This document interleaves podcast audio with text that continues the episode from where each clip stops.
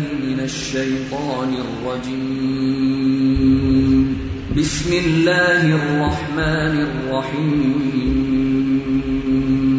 الحمد لله رب العالمين. الرحمن الرحيم. مالك يوم الدين. إياك نعبد وإياك نستعين. اهدنا الصراط المستقيم. صراط الذين أنعمت عليهم غير المغضوب عليهم ولا الضالين.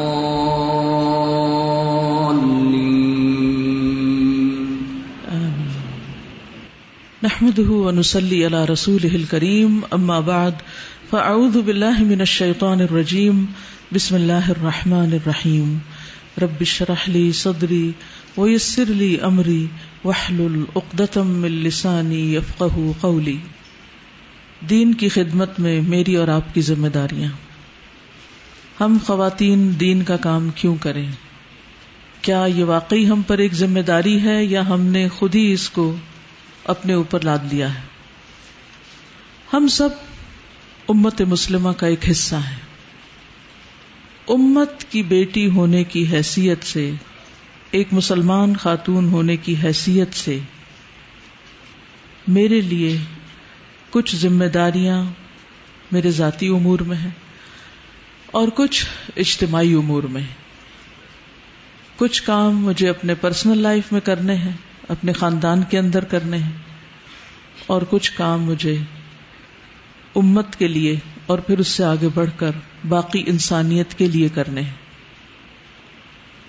اللہ سبحانہ تعالیٰ کا لاکھ لاکھ شکر ہے کہ اس نے ہمیں بہترین امت میں پیدا کیا۔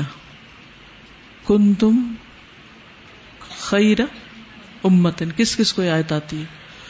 کن تم پڑھیے۔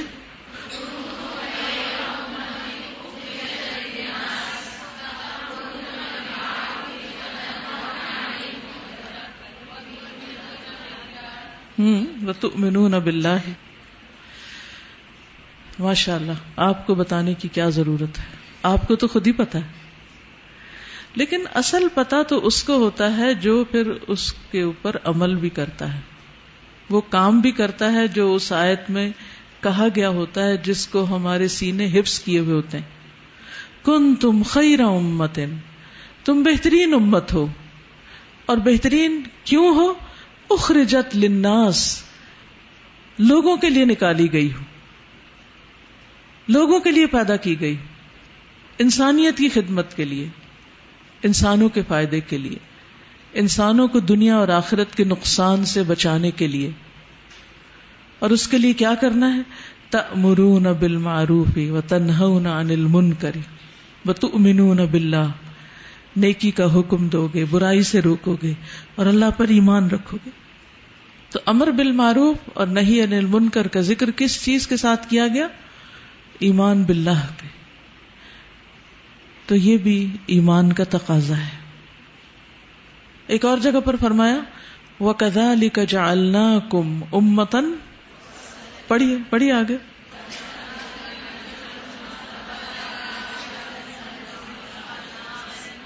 جی وہ کدا علی کا جالنا کم امتن وسطن لتکون شہدا الناس۔ و یقون رسول علیہ کم شہیدا اسی طرح ہم نے تمہیں امت وسط بنایا، اور وسط کا ایک معنی کیا ہے؟ بہترین۔ تاکہ تم لوگوں پر گواہ ہو اور رسول تم پر گواہ ہو کس بات کی گواہی دو؟ کہ رسولوں نے اللہ کا پیغام بندوں کو پہنچایا یا نہیں؟ اور پھر یہ کہ رسولوں کے بعد تم نے اللہ کا پیغام بندوں تک پہنچایا یا نہیں؟ اس بات کی گواہی کون دے؟ اللہ کے رسول دیں۔ وہ یقون اور رسول علیکم شہیدا تو اس سے پتہ یہ چلتا ہے کہ امت مسلمہ کا فرد ہونے کی حیثیت سے یہ ہماری ذمہ داری ہے۔ یعنی یہاں پر ایک اجتماعی خطاب ہے۔ لیکن خواتین کا الگ طور پر نام لے کر بھی بات کی گئی ہے۔ سورت التوبہ کی آیت نمبر سیونٹی ون میں اللہ تعالیٰ فرماتے ہیں والمؤمنون والمؤمنات. پڑھیے. بعدهم اولیاء بعد یأمرون بالمعروف وینہون عن المنکر. ویقیمون الصلاة ویؤتون الزکاة. ویطیعون اللہ ورسولہ ویطیعون اللہ ورسولہ أولئك سيرحمهم الله.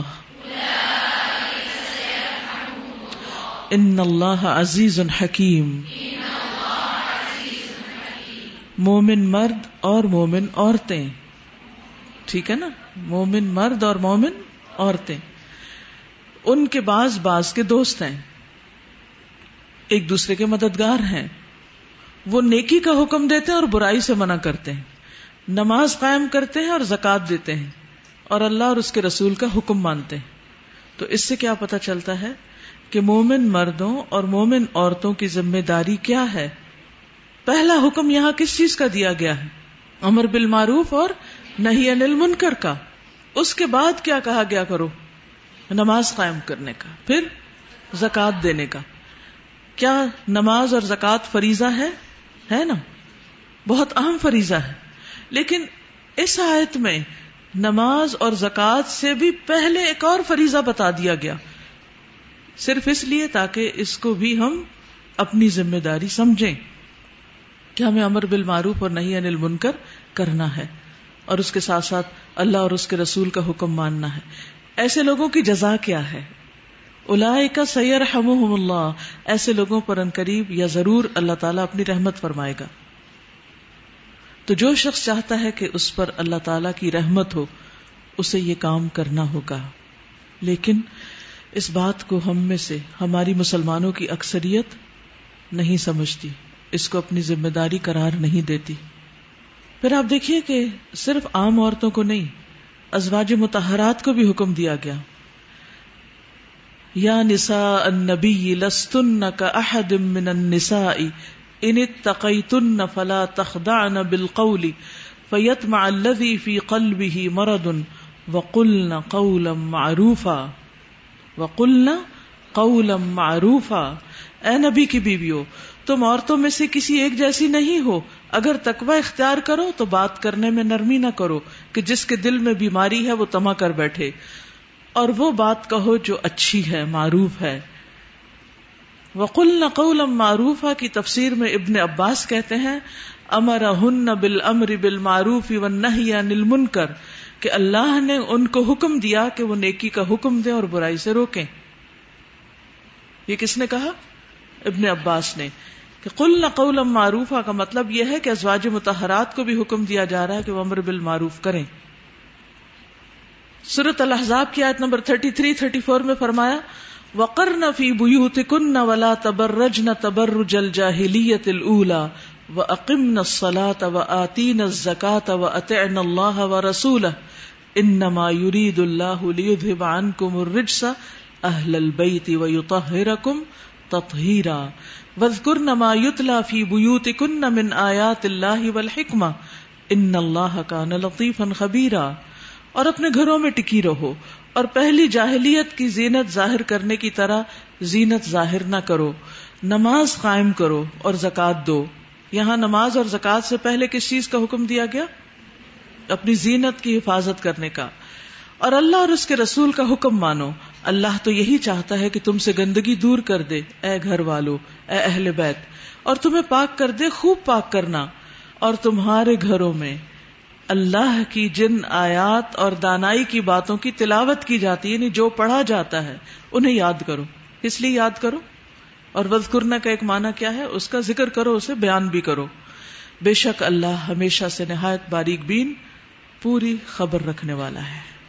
سورت الاسر کس کس کو آتی؟ سب کو آتی الحمد للہ اللہ کا شکر ہے۔ اس میں کیا بتایا گیا؟ ولاسر ان انسان لفی خسر۔ کون خسارے میں انسان۔ انسان میں کون کون شامل ہے؟ صرف مرد شامل ہے عورتیں شامل ہیں نا اس میں؟ ان انسان لفی خسر۔ یقیناً انسان خسارے میں ہے۔ الدین آمنو۔ مگر وہ لوگ خسارے سے بچے ہوئے جو ایمان لائے اور کیا کریں؟ وہ عامل الصالحات اور نیک کام کریں۔ و تباسو بالحق و تباسو بالصبر۔ ایک دوسرے کو حق کی تلقین کرے اور ایک دوسرے کو صبر کی تلقین کرے اب آپ دیکھیے کہ ایمان تو ہے الحمد للہ نیک کام کرنے کی بھی کوشش کرتے رہتے ہیں۔ قرآن پڑھتے ہیں، نماز پڑھتے ہیں، ذکر کرتے ہیں، صدقہ خیرات کرتے ہیں، جو بھی گھر والوں کی خدمت کرتے ہیں، جو کچھ بھی اللہ تعالیٰ توفیق دیتا ہے۔ لیکن اس کے ساتھ ساتھ نقصان سے بچنے کے لیے ضروری ہے دو اور کام بھی۔ چاہے وہ گھر کے اندر ہو یا گھر کے باہر، اور وہ ہے و تواس و بالحقی و تواس و حق کی تلقین، صبر کی تلقین۔ اکثر اوقات ایسے ہوتا ہے کہ لوگ میرے پاس اپنے مسائل لے کر آتے ہیں۔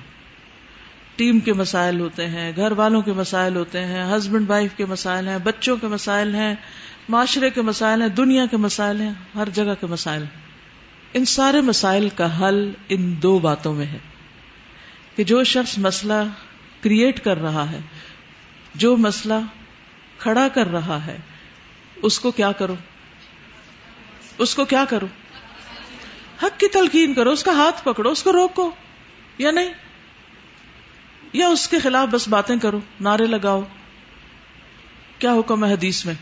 من را من کم من کرن فلی روبی ادی ہی جو تم میں سے برائی دیکھے، اسے چاہیے کہ اپنے ہاتھ سے روکے۔ لیکن بہت دفعہ ہم کمزور عورتیں اپنے ہاتھ سے نہیں روک سکتی۔ تو پھر کیا کریں؟ فلم یستتے فبلسانی ہی اگر یہ نہیں ہو سکتا تو زبان سے۔ وہ علم یستتے تو پھر فب قل بھی ودا کا اد افل ایمان صرف دل میں ہی برائی کو برا سمجھنا ایمان کا کمزور ترین حصہ ہے۔ کمزور ایمان ہے۔ کیونکہ جس کے اندر ایمان ہوگا وہ رک ہی نہیں سکتا۔ وہ ضرور دوسرے کو بتائے گا کہ یہ ٹھیک ہے اور یہ غلط ہے۔ اب اس کے لیے حکمت کی ضرورت ہے، لیکن بتاتے رہنا ہوگا۔ کیا ایسا ہوتا ہے کہ جب آپ کسی کو کچھ بتائیں تو وہ اسی وقت مان جاتا ہے؟ نہیں مانتا۔ آپ ایک دفعہ بتاتے ہیں، نہیں مانا، پھر کیا کرتے ہیں؟ پھر کیا کرتے ہیں؟ پھر بتاتے ہیں، پھر بھی نہیں مانا، پھر کیا کرتے پھر بتاتے ہیں۔ کب تک بتاتے رہنا چاہیے؟ جب تک کہ جب تک کہ وہ سن لے، سمجھ لے، اس کا نہیں مطلب اس کے سر پہ ڈنڈا لے کے سوار ہو جائے اور بس صرف اس کو بولتے جائیں بولتے جائیں تقریریں کرتے جائیں، یہ نہیں مطلب اس کا۔ طریقہ کار الگ ہے۔ پروسیس الگ بتایا گیا کہ کرنا کیسے یہاں صرف بات ہو رہی ہے کہ اس کو بتانا ہے۔ جب وہ نہ مانے تو کیا کریں؟ صبر کریں۔ جب وہ نہ مانے تو صبر کریں۔ ہم پہلا کام تو کرتے ہیں۔ بتاتے رہتے ہیں اور دوسرا کام نہیں کرتے، صبر نہیں کرتے۔ صبر کا ایک معنی انتظار بھی ہے کہ انتظار کریں، اس کو ٹائم دیں اسپیس دیں، اس کو موقع دیں، حتیٰ کہ وہ سمجھ جائے۔ کبھی آپ نے کوئی بیج پھوٹتے دیکھا؟ جب بیج آپ ڈالتے تو کتنے دن لگتے ہیں اس کو اندر نرم ہونے میں؟ اور بیج ڈالنے سے پہلے کیا کرتے ہیں آپ؟ جگہ کو نرم کرتے ہیں۔ کھودتے ہیں، اوپر نیچے مٹی کو کرتے ہیں، ہلاتے جلاتے ہیں، پھر بیج ڈالتے ہیں، پھر حسب ضرورت پانی ڈالتے ہیں، پھر کیا کرتے ہیں؟ ہوا روشنی کا انتظام کرتے ہیں پھر انتظار۔ ایک مرحلہ گزر گیا، اب انتظار۔ کس چیز کا انتظار؟ کہ وہ کیا کرے؟ بیج جگہ بنائے اور زمین سے باہر نکل آئے۔ اس کو ٹائم لگتا ہے؟ اس کو ایفرٹ لگتی ہے باہر نکلنے میں؟ جیسے بچہ ماں کے پیٹ سے باہر آتا ہے، اس کو ایفرٹ لگانی پڑتی ہے نا۔ ماں بھی لگاتی ہے، وہ بھی لگاتا ہے۔ بیج کو بھی ایفرٹ لگانی پڑتی ہے اور پھر زمین اس کے ساتھ تعاون کرتی زمین میں پینیٹریٹ کرنا آسان ہوتا ہے۔ تو زمین کے اندر سے باہر کسی چیز کا نکلنا ایک بڑا ڈیفیکلٹ پروسیس ہے۔ بیج کا پھوٹ کے پودا بننا ایک مشکل کام ہے۔ انسان بھی اسی طرح بیج سے پودا بنتے ہیں۔ ان کو ٹائم دیجیے بننے کے لیے۔ جلدی نہ کیجیے پھر آپ نے دیکھا ہوگا کہ وہ بالکل چوڑ مڑ سا، چھوٹا سا، ایسے اس کی کوئی شکل نظر نہیں آتی۔ وہ پھر آہستہ آہستہ ایسا کھلنے لگتا ہے، پھوٹنے لگتا ہے، پھر اس کے بعد بڑھنے لگتا ہے، پھر وہ اونچا ہوتا ہے، پھر اس کی شاخیں نکلتی ہیں، پھر کیا ہوتا ہے؟ پھر اس پہ پتے آتے ہیں، پھر پھول آتے ہیں، پھر پھل آتے ہیں۔ ہم کیا چاہتے ہیں؟ آج ہم نے کسی کو اسلام کا حکم بتایا ہے اور کل ہی وہ سب کچھ کر لے۔ ایسا نہیں ہو سکتا۔ اس کے لیے صبر اور انتظار کرنا پڑے گا۔ یہ پیغام ان سب لوگوں کے نام ہے جو دین کے راستے میں کوشش کر رہے ہیں۔ تو پہلی بات تھی کہ کیوں کرنا ہے؟ دوسری بات کیا تھی؟ کیسے کرنا ہے؟ کیوں کرنا ہے؟ کیوں کرنا ہے؟ ذمہ داری، مسلمان ہونے کی ایسی ذمہ داری، اللہ کا حکم ہے۔ اللہ کی رحمت پانے کا ذریعہ ہے۔ دنیا اور آخرت میں کامیابی کا ذریعہ ہے۔ کیسے کرنا ہے؟ وہ تباسو بالحق اور وہ تباسو بالصبر کے ساتھ کرنا ہے۔ اور پھر اس میں کس کو اپنا آئیڈیل بنانا ہے؟ ازواج متحرات کو، امہات المؤمنین کو، سابق خواتین کو۔ ایمان لانے والوں میں سب سے پہلا نمبر کس کا ہے؟ حضرت خدیجہ کا۔ حضرت خدیجہ کا۔ گویا سابقون الاولون میں سب سے پہلی خاتون ہے، نمبر ون خاتون ہے۔ نیکی کے کام میں پیچھے نہیں رہنا، آگے بڑھنا ہے۔ یہ نہیں سوچنا ذرا میرے گھر والے کر لیں تو پھر میں بھی کر لوں گی۔ یہ تو مردوں کا کام، پہلے وہ کر لیں، پھر اس کے بعد میں کر۔ نہیں، جو موقع اللہ نے آپ کو دیا ہے، آپ اس کو کر گزرے اور کسی خاتون کا نام لیجیے جو شروع شروع میں مسلمان ہوئی تھی، مکی دور میں مسلمان ہوئی تھی۔ ایک ایک نام بتائیے ذرا مجھے۔ حضرت سمیہ غلام خاتون تھی، ابو جہل کی لونڈی تھی۔ اور ام شریک ام شریک تو صرف مسلمان نہیں ہوئی، بلکہ انہوں نے خفیہ دعوت بھی شروع کر دی۔ قریش کے گھروں میں جاتی، ان کی خواتین کو اسلام کے بارے میں بتاتی۔ تو ان خواتین کے دل اسلام کے لیے نرم ہونے لگے، تو ان کو بڑی فکر پڑی۔ پھر کیا ہوا تھا ان کے ساتھ؟ کسی کو واقع آتا جی۔ جی ام شریک جو تھی ان کو بہت اذیتیں دی گئی ام شریک جو بھی ان کا نام تھا رضی اللہ تعالیٰ عنہ اور ان کو کڑکتی دھوپ میں ایک مرتبہ اونٹ پہ باندھ دیا گیا تھا۔ اور شدید پیاس اور وہ سمجھ رہے تھے کہ یہ ختم ہو جائیں گی۔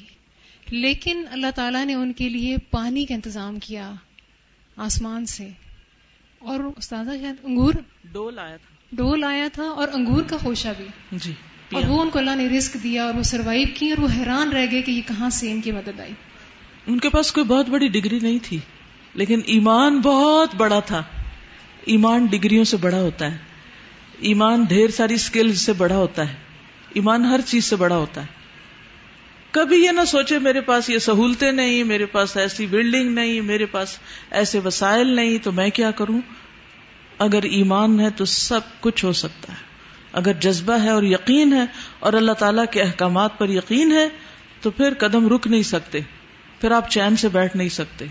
صرف اپنی ذات میں جی نہیں سکتے۔ پھر صرف خود غرضی کی سیلفش زندگی نہیں بسر کر سکتے۔ پھر آپ اپنا سب کچھ دینا چاہتے ہیں تاکہ اس سے کئی گنا زیادہ اللہ سبحان تعالی سے انعام ملے۔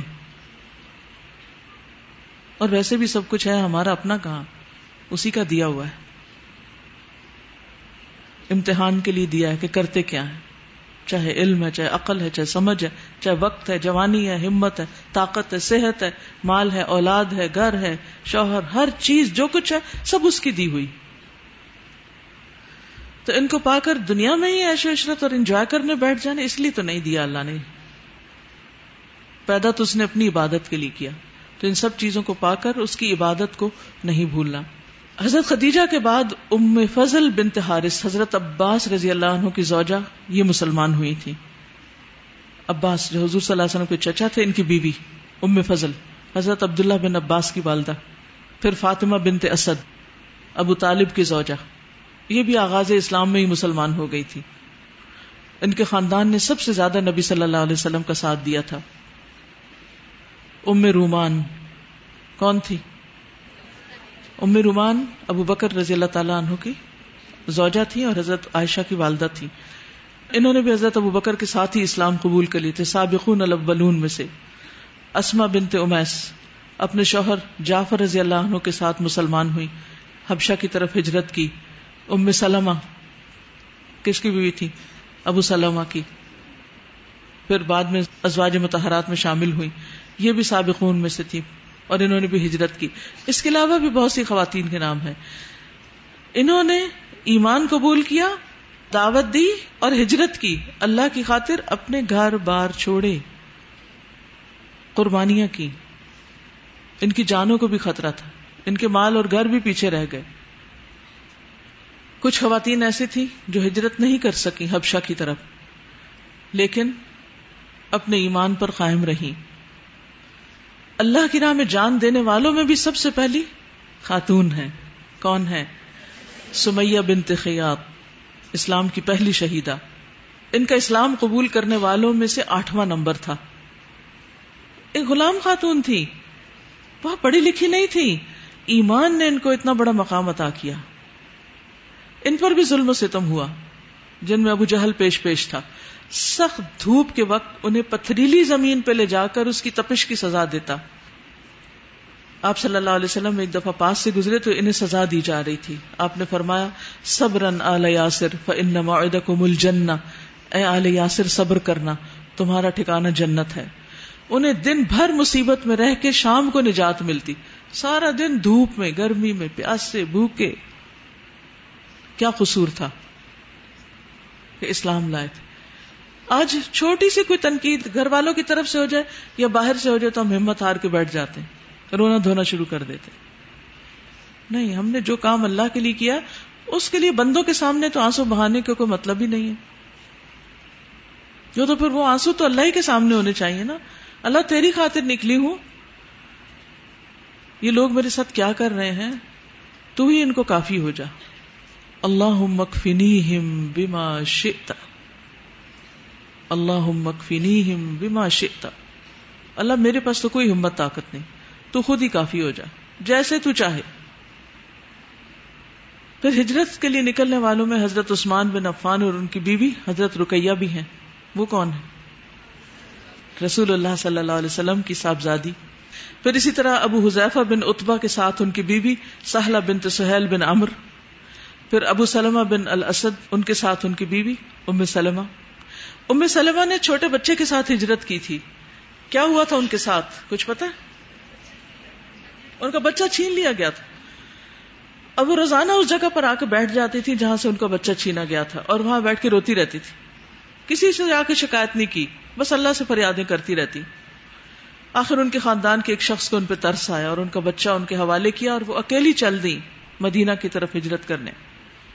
اسما بنت ابی بکر نے حالت حمل میں ہجرت کی تھی پریگنٹ تھی وہ۔ عبداللہ بن زبیر کے ساتھ حمل میں تھی۔ پہلا بچہ کون پیدا ہوا تھا مدینہ میں جا کر؟ عبداللہ بن زبیر پیدا ہوئے تھے۔ تو اس سے پتا چلتا کہ آخری دنوں کے حمل میں تھی جب انہوں نے مکہ سے مدینہ کی طرف ہجرت کی تھی۔ قبا میں پہنچی تھی تو عبداللہ پیدا ہو گئے تھے۔ بیت اقبا میں کیا خواتین نے شرکت کی تھی؟ بیت اقبا کیا تھا؟ اقبا کس کو کہتے ہیں؟ مکتا حمل اقبا اقبا کیا ہوتا ہے؟ گھاٹی، شابش. صحابہ کہتے ہیں کہ ہم اقبا کے پاس ایک گھاٹی میں جمع ہوئے اور ہم ستر آدمی تھے۔ ہمارے ساتھ دو عورتیں تھیں، بنی مازن بن نجار کی عورتوں میں سے نسیبہ بن تکاب ام امارا اور بنو سلمہ کی عورتوں میں سے اسما بنت امر ابن ادی بن ثابت جو ام منی ہیں۔ ام منی انصاریہ بیت اقبا کے موقع پر اور ام امارا دیگر ستر انصاری افراد کے ساتھ مکہ میں حضور صلی اللہ علیہ وسلم کی ملاقات کو گئی یعنی صرف مرد نہیں تھے اس میں بھی، عورتیں شریک تھیں اس بیت میں۔ اس وقت وہ ام منی جو تھی، حالت حمل میں تھی پریگنٹ تھی۔ جس رات انصار کی ملاقات حضور صلی اللہ علیہ وسلم سے ہوئی، اس رات انہوں نے بچے کو جنم دیا۔ حمل ان کے راستے میں رکاوٹ نہیں بنا۔ یہ تو ہم سب پڑھتے ہیں۔ جب سیرت پڑھاتے ہیں نا کتابوں میں اسکولوں کی کتابوں میں اور اسلامیات کی کتابوں میں، اس میں لکھا ہوتا ہے بیت اقبا اولا اور بیت اقبا ثانیہ۔ اتنے مرد، اتنی عورتیں، لیکن کوئی ام منی کا ذکر نہیں کرتا کہ ام منی اس حال میں کہ ان کا بچہ پیدا ہونے کے قریب تھا۔ اگر ہم میں سے کوئی ایسی حالت میں ہو تو سارا خاندان اس کو روکے گا اور پھر ہم شاید خود بھی کہیں کہ اب تو اب تو گھر بیٹھ جاؤ۔ مجھے یاد ہے کہ جب جب الہدا ابھی شروع نہیں ہوا تھا تو میں پنڈی میں سگنل میس میں درس کے لیے جایا کرتی تھی۔ تو اس وقت میں اپنے آخری بچے کے ساتھ حاملہ تھی۔ تو پہلے تو لوگوں کو سمجھ نہیں آئی، تو کہتے ہیں، موٹی ہوتی جا رہی ہے، موٹی ہوتی جا رہی ہے۔ اکثر یہی ہوتا ہے، دین کی خدمت کرنے لگے تو بہت سے لوگ موٹے بھی ہو جاتے ہیں میری طرح، کیونکہ اپنا آپ بھول جاتے ہیں بارہ پھر جب لوگوں پہ راز کھلا تو مجھے اکثر لوگ کہتے اب تو بس کر دو، اب تو آرام کرو۔ اب کافی ہے۔ کوئی پیار سے، کوئی ڈانٹ سے، کوئی کیسے کوئی کیسے۔ لیکن اللہ کے فضل سے آخری دن تک ہسپتال جانے سے پہلے، اس آخری دن اللہ کے فضل سے تیسرے پارے کے تین روپ میں نے پڑھائے تھے، کیونکہ آگے تھوڑی سی بریک آنے والی تھی۔ یہ ہمت کہاں سے آتی ہے؟ یہ انہی خواتین کے حالات پڑھ کے آتی ہے۔ آپ سب کو کہوں گی، سیرت صحابیات پڑھیں۔ سیرت صحابیات۔ ان سب خواتین کا ذکر میں نے اپنے سیرت صحابیات کے لیکچرز میں کیا ہوا ہے۔ بہت سی کتابیں سیرت کی موجود ہیں۔ آپ میں سے ہر بچی کے گھر میں ہاتھ میں سیرت کی کتاب ہونی چاہیے۔ سیرت صحابیات کے جو کتاب جس کے آڈیو لیکچرز بھی موجود ہیں، چونکہ کتاب کے اندر ہے مواد، لیکن بہت سا اس میں ایڈیشنل مواد بھی ایڈ کیا گیا ہے۔ اس کو میں نے تین چار سالوں میں پڑھایا۔ ہر ہفتے میں صرف ایک لیکچر دیتی تھی سیٹرڈے کو، اور جس سیٹرڈے نہیں ہوتی تھی، اس سیٹرڈے لیکچر بھی نہیں ہوتا تھا۔ تو کرتے کرتے 2011 سے شروع کر کے پچھلے دسمبر میں ختم ہوئی۔ ان واقعات کو پڑھیے۔ اگر آپ واقعی جاننا چاہتی ہیں نا کہ اسلام کی خدمت کیسے کیسے کی جا سکتی ہے اور مختلف رولز کیسے ادا کیے جا سکتے ہیں، اس کتاب کو رکھیے۔ اور صرف کتاب نہ ہو بلکہ اس کے ساتھ ہفتے میں صرف ایک دن، کوئی بھی دن مقرر کر لیں اور اس میں ایک صحابیہ کا واقعہ سن لیجیے۔ اور اس کے مین پوائنٹس اور اس میں جو آپ کے ساتھ کوئی چیز موافقت رکھتی ہے اور ان کی زندگی میں آپ کے لیے کوئی روشن پہلو ہے اس کو آپ اپنے لیے نوٹ کر لیں، ایک ڈائری الگ بنا لیں کہ بحثیت خاتون میں کیا کیا کر سکتی ہوں؟ کیونکہ یہ دنیا کام کی جگہ ہے، کاروبار کی جگہ ہے، یہ بزنس ہے۔ حل عد اعلی تجارت تنجی کم بن عذاب علیم آگے کیا؟ حل عد اعلی تجارت تنجی کم من عذاب علیم کیا میں بتاؤں تم کو اس تجارت کے بارے میں جو تمہیں عذاب علیم سے بچا لے؟ کیا کرنا ہوگا اس کے لیے؟ جی؟ صورت الصف کی آیات ہے نا؟ کس کو آتی ہیں آیات؟ جی۔ يا أيها الذين آمنوا، هل أدلكم على تجارة تنجيكم من عذاب أليم تؤمنون بالله ورسوله وتجاهدون في سبيل الله بأموالكم وأنفسكم ذلكم خير لكم إن كنتم تعلمون. سمجھ آئی؟ کون سی تجارت سب سے بہترین تجارت؟ کون سا پروفٹ اور کون سا نفع سب سے بہترین نفع ہے؟ ایمان لانے کے بعد سب سے بہترین کام کیا ہے یہاں کرنے کا بتایا جا رہا جو تمہیں عذاب علیم سے نجات دے گی، دردناک عذاب سے۔ تو امنون اب اللہ ہی و رسول ہی اللہ اور اس کے رسول پر ایمان۔ و تجاہدون فی سبیلی اللہ کے راستے میں جہاد۔ اللہ کے راستے میں نکلنا۔ اللہ کے دین کی خدمت۔ بہت سی خواتین کا ذکر ملتا ہے کہ انہوں نے غزوات میں شرکت کی۔ نبی صلی اللہ علیہ وسلم خاص طور پر ام سلیم اور بعض انصاری خواتین کو ساتھ رکھا کرتے تھے۔ وہ پانی پلاتی، زخمیوں کی خدمت کرتی، زخمیوں کا علاج وغیرہ کرتی۔ جیسے حضرت، ایک نام بتائیے مجھے۔ دیکھیے، اگر ہمیں اپنی تاریخ کا نہیں پتا نا، تاریخ کا پتا ہونا چاہیے۔ کیونکہ سراط الدین انعامتا ہم ہر نماز میں کہتے نا اح دن سراط المستقیم سراط الدین انعامت علیہم۔ اللہ ہمیں سیدھا راستہ دکھا۔ کن کا سیدھا راستہ؟ جن پر تو نے انعام کیا۔ جو تیرے انعام یافتہ لوگ ہیں۔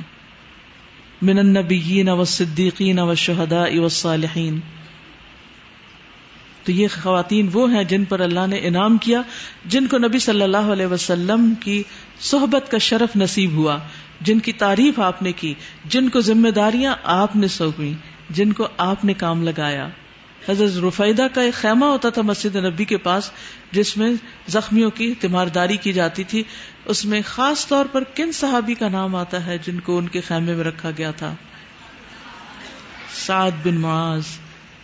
ان کے کندھے میں جو نیزا لگا تھا، تو اس کی وجہ سے خون اس طرح بہ رہا تھا جیسے خون کی نالی جا رہی ہو۔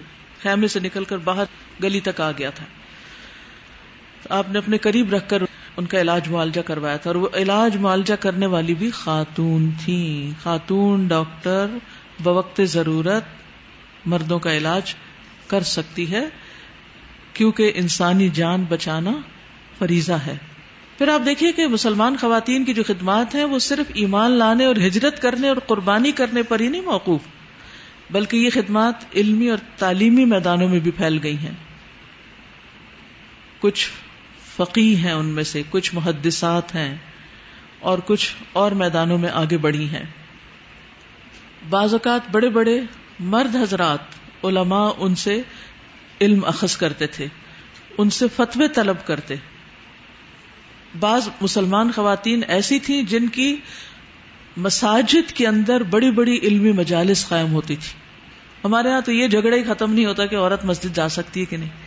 اور ہماری تاریخ یہ بتاتی ہے کہ وہ مسجدوں کے اندر بڑے بڑے اجتماعات منعقد کرتی ایک دفعہ ایک کسی خاتون نے کہیں میں گئی ہوئی تھی درس پر تو مجھے ایک سوال آیا کہ یہ جو آپ اتنی بڑی گیدرنگ کرتی ہیں، کیا صحابیات یہ کرتی تھی بہت اچھا سوال ہے۔ کیا انہوں نے بھی دین کی خدمت کا ایسے کام کیا؟ نبی صلی اللہ علیہ وسلم کے ہوتے ہوئے کسی اور کو تعلیم دینے کی ضرورت تھی؟ نہیں۔ لیکن آپ کے بعد بہت سی مثالیں ایسی ملتی۔ حضرت عائشہ رضی اللہ تعالی عنہا مکثرین راویان حدیث میں سے ہیں جنہوں نے حدیث روایت کی۔ پانچ ایسے صحابہ کے نام ملتے ہیں جن میں سے نمبر تین حضرت عائشہ ہیں، دو ہزار دو سو دس روایات ہیں ان کی، جو نبی صلی اللہ علیہ وسلم سے انہوں نے آگے امت کو پہنچائی بعض کے خیال میں نصف علم حضرت عائشہ کے ذریعے ہمیں پہنچا ہے۔ دین کا نصف علم۔ اور خواتین کی جو مجالس ہوتی تھی، ان میں سے دنیا کے کونوں کونوں سے لوگ حاضر ہوتے تھے اور وہاں آ کر ان سے علم حاصل کیا کرتے تھے۔ بعض خواتین نے مصر، شام، حجاز کے کئی علمی مراکز کی طرف سفر کیے۔ پھر اسی طرح نبی صلی اللہ علیہ وسلم نے الگ طور پر بھی یعنی عمومی طور پر تو یہ ہوتا تھا کہ کمبائنڈ سیشنز ہی ہوتے تھے، جیسے آگے مرد حضرات ہوتے تھے، پیچھے مسجد نبی میں خواتین ہوتی تھی لیکن آپ نے عورتوں کے لیے الگ مجلس بھی مقرر کی۔ تو اس سے یہ پتا چلتا ہے کہ خواتین اگر انڈیپینڈنٹلی اپنا الگ کوئی پروگرام کرنا چاہتی ہیں، دین کے سیکھنے اور سکھانے سے متعلق تو کیا جا سکتا ہے؟ حضرت اسما بنت امیس کے بارے میں آتا ہے۔ وہ نبی صلی اللہ علیہ وسلم کی خدمت میں حاضر ہوئی اور کہنے لگی کہ سب باتیں مردوں نے سیکھ لی، ہمارے لیے بھی کوئی خاص دن مقرر کیجیے جس میں ہم آپ کے پاس آئیں۔ یعنی ایکسکلوسو سیشن اور وہ تعلیمات آپ ہمیں دیں جو اللہ نے آپ کو سکھائی۔ تو آپ نے فرمایا، فلاں فلاں دن، فلاں فلاں جگہ پر جمع ہو جاؤ۔ چنانچہ عورتیں جمع ہوئی اور آپ ان کے پاس تشریف لائے اور جو اللہ نے آپ کو سکھایا وہ آپ نے ان تک پہنچایا۔ حضرت عائشہ رضی اللہ تعالیٰ عنہ تو ایک بہت ہی روشن چراغ ہے اور بہترین مثال ہے اور ہم سب کے لیے ایک انسپریشن ہے امہات المومنین میں اور تمام صحابیات میں سر فہرست ہیں، نمبر ون ہے اٹھارہ سال کی تھی کہ حضور صلی اللہ علیہ وسلم فوت بھی ہو گئے تھے۔ گویا انہوں نے اٹھارہ سال میں پی ایچ ڈی کر لی۔ سب سب کچھ سیکھ لیا تھا۔ میں پی ایچ ڈی کا لفظ اس لیے کنارے کے طور پہ استعمال کر رہی ہوں کہ آج کے دور میں ہائیسٹ ڈگری ہوتی ہے۔ اس سے بھی آگے بھی ہیں چیزیں، لیکن عموماً جو جان پہچان میں۔ تو آپ دیکھیے کہ اتنی چھوٹی عمر میں وہ سب کچھ سیکھ چکی تھی۔ اور ایسا نہیں سیکھا کہ بس صرف جان لیا ہاں ہاں کافی ہے، مجھے پتا چل گیا۔ نہیں، سکھانے کے بھی قابل ہو گئی تھی، اتنی ماہر ہو چکی تھی۔ نہ صرف یہ کہ حدیث کی عالم تھی، انصاب، اشعار اور طب میں بھی ماہر تھی۔ ان کے بارے میں بعض روایات میں آتا ہے کہ ان کے پاس نصف علم تھا۔ اسی وجہ سے یہ صحابہ کی قصد گاہ تھی۔ بہت سے صحابہ ان کے پاس آتے اور مشکل علمی مسائل ان کے پاس لے کر آتے۔ جو زندگی کے مختلف مسائل سے تعلق رکھتے تھے اور مختلف علوم میں خاص طور پر علم الفرائض کی ماہر تھی۔ آج آپ دیکھیں تو ہزاروں خواتین میں سے شاید ہی کوئی ایسی ہو کہ جس کو وراثت کے مسائل پر عبور ہو۔ مشکل ترین علم ہے اور اس کو علم الفرائض بھی کہا جاتا ہے۔ وہ اس کی بھی ماہر تھی۔ پھر طب میں مہارت یعنی کتنی ڈائیورسٹی ہے۔ مختلف چیزیں آتی ہیں ان کو۔ ایک وقت میں کئی علوم کی ماہر ہیں۔ ہم کسی ایک میں بھی مہارت نہیں حاصل کرتے۔ ہشام بن عروا کہتے ہیں کہ عروا عائشہ سے کہتے تھے کہ اما جان، مجھے آپ کی فقاہت پہ تعجب نہیں ہوتا کیونکہ میں یہ کہہ سکتا ہوں کہ آپ نبی صلی اللہ علیہ وسلم کی بیوی اور ابو بکر کی بیٹی یعنی اتنے عقل مند اور سمجھدار لوگوں کی آپ قریب ترین ہے محبوب ترین ہے تو آپ بہت سمجھدار ہیں، تو انڈرسٹوڈ ہے کہ ان کی صحبت میں آپ نے وقت گزارا ہے۔ مجھے آپ کے شعر اور ایام الناس کے علم پر بھی نہیں تاریخ پر بھی تعجب نہیں ہوتا، کیونکہ میں کہہ سکتا ہوں کہ آپ ابو بکر کی بیٹی ہیں، جو کہ تمام لوگوں میں اس کے سب سے بڑے ماہر تھے، انصاب کے۔ آپ کو معلوم ہے کہ وہ نبی صلی اللہ علیہ وسلم کو کمپنی کرتے تھے جب آپ دعوی ٹرپس پر جاتے اور اربوں کے ہاں وہ شخص بہت قابل شمار ہوتا تھا اور لوگ اس کی بات بڑے دھیان اور توجہ سنتے تھے جو انصاب کا ماہر ہوتا تھا۔ کون کس قبیلے سے اور وہ قبیلہ کہاں سے تعلق رکھتا اور اس کے کون کون لوگ کیا ہیں؟ تو حضرت ابو بکر جب بات کے آغاز میں گفتگو میں وہ قبائل کی تاریخ بتانا شروع کر دیتے تھے اور لوگوں کو اس طرح متوجہ کر لیتے۔ پھر نبی صلی اللہ علیہ وسلم ان کو دین کی دعوت دیتے تھے۔ اروا کہتے ہیں، مجھے جو تعجب ہوتا ہے، وہ آپ کے علم طب پر ہوتا ہے۔ وہ آپ کو کہاں سے مل گیا؟ اور کیوں کر؟ انہوں نے ان کے کندھے پہ ہاتھ مارا، بھانجے تھے نا ان کے۔ کہا اروا نبی صلی اللہ علیہ وسلم اپنی زندگی کے آخری ایام میں بیمار ہو گئے تھے۔ ان کے پاس ہر طرف سے عرب وفود آتے تھے، وفد آتے تھے ڈیلیگیشن آتے۔ وہ نبی صلی اللہ علیہ وسلم کے لیے مختلف قسم کی چیزیں تشخیص کیا کرتے تھے۔ اور میں ان سے نبی صلی اللہ علیہ وسلم کا علاج کرتی تھی۔ بس وہیں سے یہ چیزیں میں نے اخذ کر لی کہ ہر دوڑ اور ہر موڑ سے فائدہ اٹھایا۔ ہر علم کو جو نفع مند تھا، اسے حاصل کرنے کی کوشش ہم کیا سمجھتے علم طب، ڈاکٹرز کا کام ہے نا۔ ڈاکٹر گلی محلے میں بیٹھے ہوئے ہیں۔ بچہ بیمار ہو گیا، جا کے اینٹی بایوٹکس لے آئیں گے۔ اس سے اچھی تو ہماری نانیاں دادیاں تھیں کہ جو چھوٹی چھوٹی چیزوں سے بچوں کا علاج خود ہی کر لیتی تھی اور آج ہمارا ایک وقت کا بہت بڑا حصہ کس لیے ضائع ہوتا ہے؟ یعنی بہت سی خواتین بچوں کی پیدائش کے بعد بالکل بیکار ہو جاتی ہیں۔ کیوں؟ کیونکہ انہیں بچے پالنے نہیں آتے۔ بچوں کے پالنے میں سب سے بڑی مشکل کیا ہے کہ وہ اکثر بیمار رہتے ہیں۔ اکثر بیمار کیوں رہتے ہیں؟ کیونکہ ہم خود بیمار رہتے ہیں۔ جب ماں بیمار ہوتی ہے تو بچہ بھی ویسا ہی پیدا ہوتا ہے۔ جب اپنی صحت کا خیال نہیں تو بچوں کی صحت کا کہاں سے خیال ہوگا؟ اور پھر صحیح غذا نہ خود کھانی آتی ہے، نہ ان کو کھلانی آتی۔ نہیں پتا کہ بچوں کو کیا دینا ہے۔ سردی سے کیسے بچانا ہے، گرمی سے کیسے بچانا ہے۔ اور پھر ان کی امیونٹی کیسے ڈیولپ کر ہر وقت اٹھائے اٹھائے، گلے سے لگائے۔ اور بس ہر وقت انہیں کے بارے میں پریشان اور جیسے ہم ہی نوز باللہ ان کے رازق ہیں اور ہم ہی ان کے لیے سب کچھ ہیں۔ نہیں۔ وہ آپ کے بچے ضرور ہیں مگر آپ کے غلام نہیں ہیں۔ ان کو انڈیپینڈینس دیں، ان کو فیصلے کرنے دیں۔ ان کو سوچنے، سمجھنے کے قابل چھوڑیں۔ ہر وقت انسٹرکشن ہر وقت انٹرفیئرنس ہر وقت نصیحتیں، اس سے تربیت تھوڑی ہوتی ہے۔ تو طب کا ضروری علم ہر بچی کے پاس ہونا چاہیے۔ الحمد للہ الہدا میں اس کے لیکچرز بھی ہوتے ہیں، ویب سائٹ پہ کئی لیکچرز اپلوڈیڈ بھی ہیں۔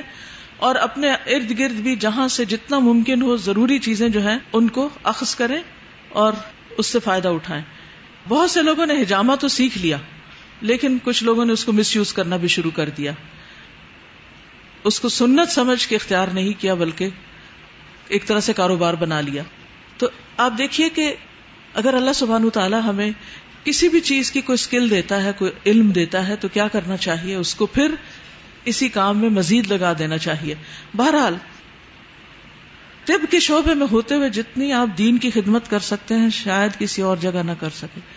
کیونکہ مریض سارا آپ کے اختیار میں ہوتا ہے۔ آپ جو چاہیں اسے سکھا دیں، پڑھا دیں، بتا دیں، جس کام پہ لگا دیں، زہر کھلا دیں، وہ تو آپ پہ ٹرسٹ کر کے کھا ہی لے گا۔ کریں گے نہیں ایسے؟ مطلب کہنے کا یہ ہے کہ وہ آپ کی ہر بات ماننے کو تیار ہے۔ تو اس لیے اگر آپ لوگوں کے فائدے کے ہیں، لوگوں کے کام کے ہیں، تو بہترین طریقے سے ان کو دعوت دے سکتے ہیں۔ ابو موسا کہتے ہیں، جب ہم اصحاب رسول پر کسی حدیث میں کبھی کوئی اشکال پیش آیا، تو ہم نے عائشہ سے پوچھا اور ہم نے ان کے ہاں اس کے بارے میں معلومات پائی زہری کہتے ہیں، اگر عائشہ کا علم رضی اللہ عنہا نبی صلی اللہ علیہ وسلم کی تمام ازواج، تمام عورتوں کے علم کے مقابلے میں جمع کیا جائے، تو عائشہ رضی اللہ تعالیٰ عنہا کا علم ان سب سے افضل ہے، سب سے زیادہ ہے۔ یعنی ساری صحابیات میں نمبر ون تھی۔ اور پھر آپ صلی اللہ علیہ وسلم کی وفات کے بعد تقریباً پچاس سال زندہ رہی اور مسلسل تعلیم دیتی رہی صحابہ علم وراثت میں ان کی طرف رجوع کرتے۔ قرآن کی تفسیر کی بھی ماہر تھی۔ بہت سی آیات کی تفسیر میں ان کی احادیث ملتی ہیں۔ نبی صلی اللہ علیہ وسلم کے بعد دعوت و تبلیغ کا کام کرنے والی تھی۔ امر بالمعروف اور نہیں انل منکر کرتی تھی۔ ایک دفعہ زتاشا نے صفیہ ام طلحہ کے ہاں قیام کیا، دیکھا کہ کچھ بچیاں بالغ ہیں لیکن بغیر دوپٹے کی نماز پڑھ رہی تو حضرت عائشہ فوراً کہنے لگی کہ کوئی بچی دوپٹے کے بغیر نماز نہ پڑھے۔ پھر بتانے لگی کہ ایک مرتبہ حضور صلی اللہ علیہ وسلم میرے پاس تشریف لائے۔ اس وقت میری پرورش میں ایک بچی تھی۔ آپ نے مجھے ایک چادر دی اور فرمایا، اس کے دو حصے کر کے اس بچی اور ام سلمہ کی پرورش میں جو بچی ہے، وہ جو زینب، ان کے درمیان تقسیم کر دو، کیونکہ میرا خیال ہے کہ یہ دونوں بالغ ہو چکی ہیں۔ اسی طرح خواتین کو تبلیغ، نوجوانوں کو تبلیغ۔ ایک دفعہ آپ کہیں سے جا رہی تھی مینا میں، تو دیکھا کچھ نوجوان ہنس رہے ہیں۔ آپ نے پوچھا، تم کیوں ہنس رہے ہو؟ وہ کہنے لگے، ہم فلاں شخص پہ ہنس رہے ہیں، وہ خیمے کی رسی پہ گر گیا ہے اور اس کی گردن یا آنکھ جاتے جاتے بچی ہے آپ نے فرمایا، مت ہنسو، کیونکہ میں نے رسول اللہ صلی اللہ علیہ وسلم سے سنا ہے۔ آپ نے فرمایا، جس مسلمان کو کوئی کانٹا یا کانٹے سے بڑھ کر کوئی چیز لگ گئی، تو اس کے بدلے میں اس کے لیے ایک درجہ لکھا گیا۔ اور اس کا ایک گناہ مٹا دیا جاتا ہے۔ پھر اسی طرح حضرت ام سلمہ بھی فقیر صحابیہ تھی ابن القیم الجوزی کہتے ہیں ان کے فتوا کو اگر کٹھا کیا جائے تو کتاب بن جائے۔ صحابہ ان سے بھی مسائل دریافت کرنے کے لیے ان کی طرف رجوع کیا کرتے تھے۔ حاکم وقت ان سے مسائل دریافت کرتے تھے۔ خواتین ان سے مسائل سیکھنے کے لیے آیا کرتی تھیں۔ حضرت محمونہ رضی اللہ تعالی عنہ نے اپنا گھر علم کے لیے وقف کر رکھا تھا۔ یعنی یہ بھی دین کی خدمت کا ایک طریقہ ہے۔ بعض اوقات ہم خود پڑھ پڑھا نہیں سکتے، لیکن اللہ نے ہمیں فیسلٹی دے رکھی ہے۔ تو اس کو دین کے راستے میں وقف کرنا۔ حضرت میمونہ نے اپنے بھانجے ابن عباس کو وسیعت کی تھی کہ وہ ان کے بعد ان کے اس گھر میں دین کی تعلیم دیا کریں۔ تو جمعہ کی نماز پڑھ کر وہاں ان کے لیے گدا بچھا دیا جاتا اور لوگ سوال کرنے آتے اور وہ ان کو وہاں بیٹھ کر سکھاتے، جواب دیتے۔ اسی طرح شفا بنت عبداللہ اسلام کی پہلی معلمہ ہے مہاجرات میں سے ہیں۔ حضرت عمر رضی اللہ عنہ ان سے مشورہ لینے کو فوقیت دیتے، مقدم رکھتے تھے ان کو۔ ان کو بہت ترجیح دیا کرتے تھے۔ کبھی کبھی ان کو بازار کی ذمہ داری بھی سونپ دیا کرتے تھے، وہاں کے بھی کچھ کام بتاتے تھے۔ ان کے بارے میں اس دلغامہ میں آتا ہے کہ عورتوں میں انتہائی بصیرت اور بہت اہلیت اور فضیلت رکھنے والی خاتون تھی اسی طرح شفا جو تھی وہ کتابت کی ماہر تھی طب میں بھی ان کا علم تھا۔ شفا کہتی ہیں کہ ایک مرتبہ نبی صلی اللہ علیہ وسلم ہمارے پاس تشریف لائے تو میں حضرت حفصہ کے پاس بیٹھی تھی۔ آپ نے فرمایا کہ یہ دم حفصہ کو بھی سکھا دو جیسے تم نے انہیں لکھنا سکھایا۔ انہیں لکھنا بھی سکھاتی تھی پھر اسی طرح ام شریک کے بارے میں آپ نے سنا، انہوں نے بھی اپنا گھر نو مسلموں کے لیے وقف کیا ہوا تھا۔ جو بھی شخص مسلمان ہوتا، گھر والے اس کو نکال دیتے تو یہ ان کے گھر میں آ کے پناہ لیتے۔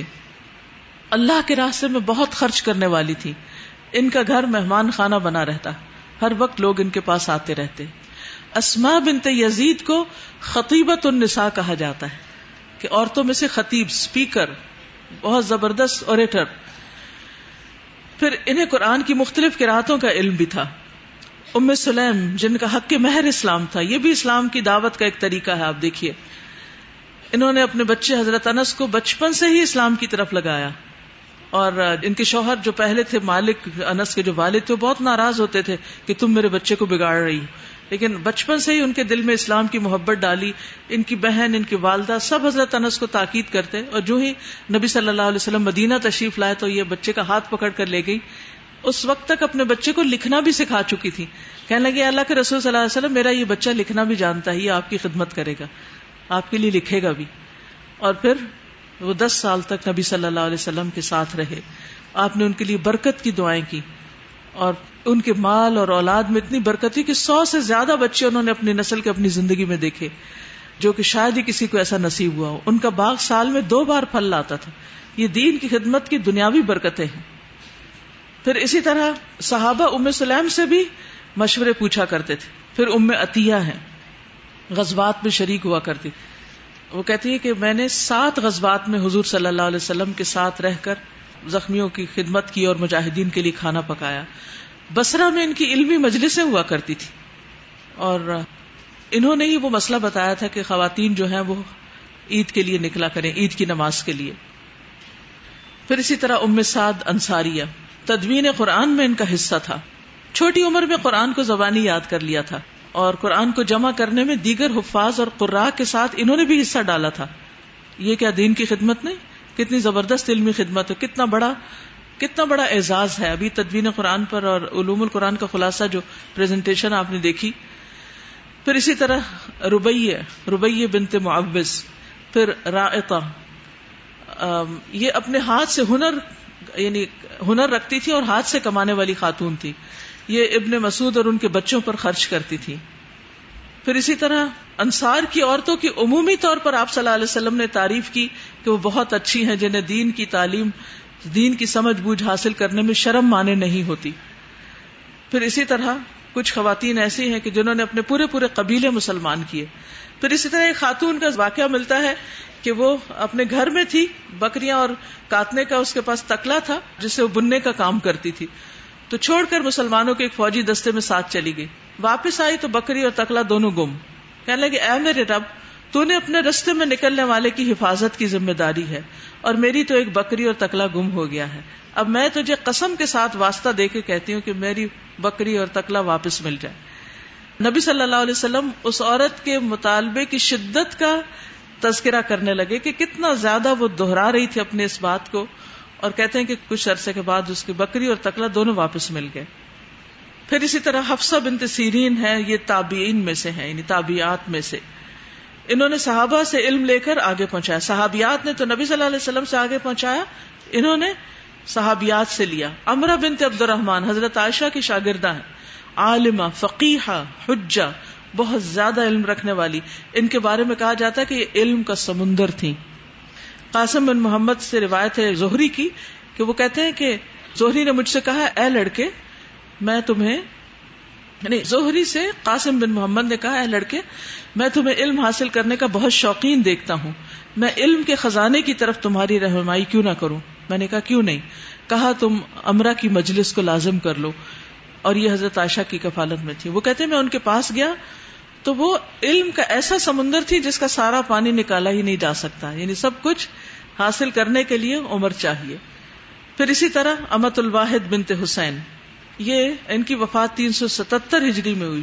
شافی مذہب کی سب سے زیادہ فقی لوگوں میں سے تھی اور ان کو فرائض، حساب اور نحو کا علم آتا۔ فتوا دیتی، ان سے احادیث لکھی جاتی۔ زینب بنت مکی پوری زندگی حدیث کو حاصل کرنے اور حدیث کی روایت کرنے میں گزار دی۔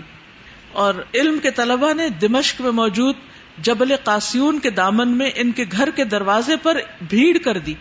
وہ ان سے حدیث سنتے اور ان کو بہت ساری کتابیں پڑھ کر سناتے۔ زینب بنت یاہیا موجم الصغیر کی روایت میں مسلسل سما کے ذریعے متفرد ہیں۔ اور زہبی ان کے بارے میں کہتے ہیں کہ ان کے اندر بہت نیکی اور عبادت پائی جاتی۔ پھر اسی طرح بہت سے بڑے بڑے محدثین ایسے ہیں جنہوں نے خواتین سے حدیث کا سما کیا۔ خطیب بغدادی انہوں نے طاہرہ بنت احمد تنوخیا سے سما کیا، کریمہ بنت احمد المروزیہ سے تین دن میں بخاری ختم کی۔ ابن حجر جو ہیں، زینب بنت عبداللہ بن عبد الحلیم بن تیمیہ، ابن تیمیہ کے خاندان کی خاتون ہے ابن حجر الاسکلانی جنہوں نے فتح الباری لکھی ہے، حدیث کی تفسیر، ان کو انہوں نے اجازت دی تھی۔ اور یہ مضبوط سند والی خاتون تھی بہت نرم مزاج اور نرم پہلو والی معروف تھی پھر ابن حجر نے اپنی کتاب المعجم، المؤسس، للمعجم، المفہرس میں بہت سی شیخات کا ذکر کیا جن سے انہوں نے علم حاصل کیا۔ بعض کے ساتھ مشائق سے سما کرنے میں شریک رہے۔ اور بعض یہ کہتے کہ مصنفہ بھی تھی زہبی نے اپنی کتاب میں بہت ساری اپنی استادوں کا ذکر کیا ہے، جن سے انہوں نے حدیث روایت کی۔ اور ابن حزم الاندلسی تو یہ کہتے ہیں کہ انہوں نے اپنی ساری ابتدائی تعلیم جو تھی وہ صرف عورتوں سے حاصل کی۔ بہت بڑے فقی عظیم عالم، اندلس کے اسکالر ہیں۔ انہوں نے قرآن کریم قرات کتابت، شعر، یہ سب کچھ بلوغت کے مرحلے تک پہنچنے تک سب کچھ خواتین سے سیکھا۔ وہ اپنا تجربہ بیان کرتے ہوئے کہتے ہیں، میں عورتوں کی گود میں تربیت کیا گیا ہوں۔ ان کے سامنے بڑھ کر جوان ہوا ہوں۔ میں ان کے علاوہ کسی کو نہیں جانتا، نہ میں نے مردوں کی مجلس میں شرکت کی۔ مگر صرف اس وقت جب میں جوانی کی حدود میں تھا۔ انہی عورتوں نے مجھے قرآن کی تعلیم دی۔ انہوں نے مجھے بہت سے اشعار روایت کر کے سنائے۔ تحریر میں بھی انہوں نے ہی میری مشق کرائی۔ اس تہذیب اور تربیت کا ابن ہزم کے ذوق اور شخصیت پر بہت بڑا اثر تھا۔ یعنی عورت کو ایک اور خاص خوبی جو ملی ہے، وہ نسلوں کو پروان چڑھانے والی اور نسلوں کی تربیت کرنے والی۔ اس طرح وہ اپنے دین کی خدمت میں اپنا حصہ ڈال سکتی۔ جلال الدین سیوتی جو اپنی ذات میں خود ایک انسائکلوپیڈیا ہے انہوں نے بھی بہت سی خواتین کا ذکر کیا ہے اپنی کتاب میں کہ ان سے انہوں نے علم حاصل کیا۔ سمانی، انہوں نے بھی خواتین سے علم حاصل کیا۔ ابن بطوطہ، کون ابن بطوطہ کو نہیں جانتا؟ سبھی جانتے۔ بہت زیادہ سیر و سیاحت کرنے والے تھے ابن بطوطہ، سیاح ہے وہ اپنی سیاحت کے دوران دمش کی مسجد العموی کی زیارت کرتے ہیں۔ اور وہاں انہوں نے کئی محدثات سے سما کیا۔ یہ سما کا مطلب ہے حدیث سنی۔ کہتے ہیں زینب بنت احمد بن عبد الرحیم ایسی عورت تھی جن کا علم اور حدیث میں مضبوط پایا تھا۔ انہوں نے عائشہ بنت محمد بن مسلم الحرانیہ سے بھی سما کیا، جن کی مجلس علم مسجد میں لگتی تھی۔ وہ کپڑوں کی سلائی بھی کرتی تھی ابن بطوطہ نے ان پر کئی کتابیں پڑھی۔ اسی طرح ایک اور خاتون کے بارے میں ملتا ہے کہ اپنی وفات کے دن تک وہ تعلیم دیتی رہی آخری دن بھی بے شمار لوگوں نے ان سے علم حاصل کیا۔ تو یہ چھوٹا سا ایک خلاصہ تھا کہ میری اور آپ کی ذمہ داری کیا اور ہمارے لیے روشن چراغ کون ہے اور اس کام کی جو ہم دین کے لیے کرتے ہیں، اس کی دلیل کیا ہے؟ کیونکہ بہت سے لوگ جو ہیں وہ شک و شبہ میں ڈالتے رہتے ہیں اور متزلزل کرتے رہتے ہیں کہ یہ کام صرف مردوں کا ہے، عورتوں کو اس میں آنے کی ضرورت نہیں۔ ٹھیک ہے، ہماری پہلی بنیادی ذمہ داری جو ہے، وہ گھر ہے، لیکن اس کے بعد بھی وقت بچ جاتا ہے کہ گھر کے اندر یا گھر کے باہر، جیسے بھی ممکن ہو، جس طرح بھی ممکن ہو، اپنی آخرت اور اپنے فائدے کے لیے دین کی خدمت میں کچھ نہ کچھ حصہ ضرور ڈالے حضرت حاجرہ کا کردار آپ سب کے سامنے، حضرت آسیہ، حضرت مریم، حضرت فاطمہ، یہ سب کے سب جو ہے یہ ہمارے لیے روشن چراغ ہیں۔ یہ لوگ دین کے علم حاصل کرنے میں نہ شرماتے تھے اور پھر پختگی حاصل کرتے تھے اور پھر اپنے بچوں کو بھی تعلیم دیتے، تربیت دیتے، ادب اور احترام سکھاتے۔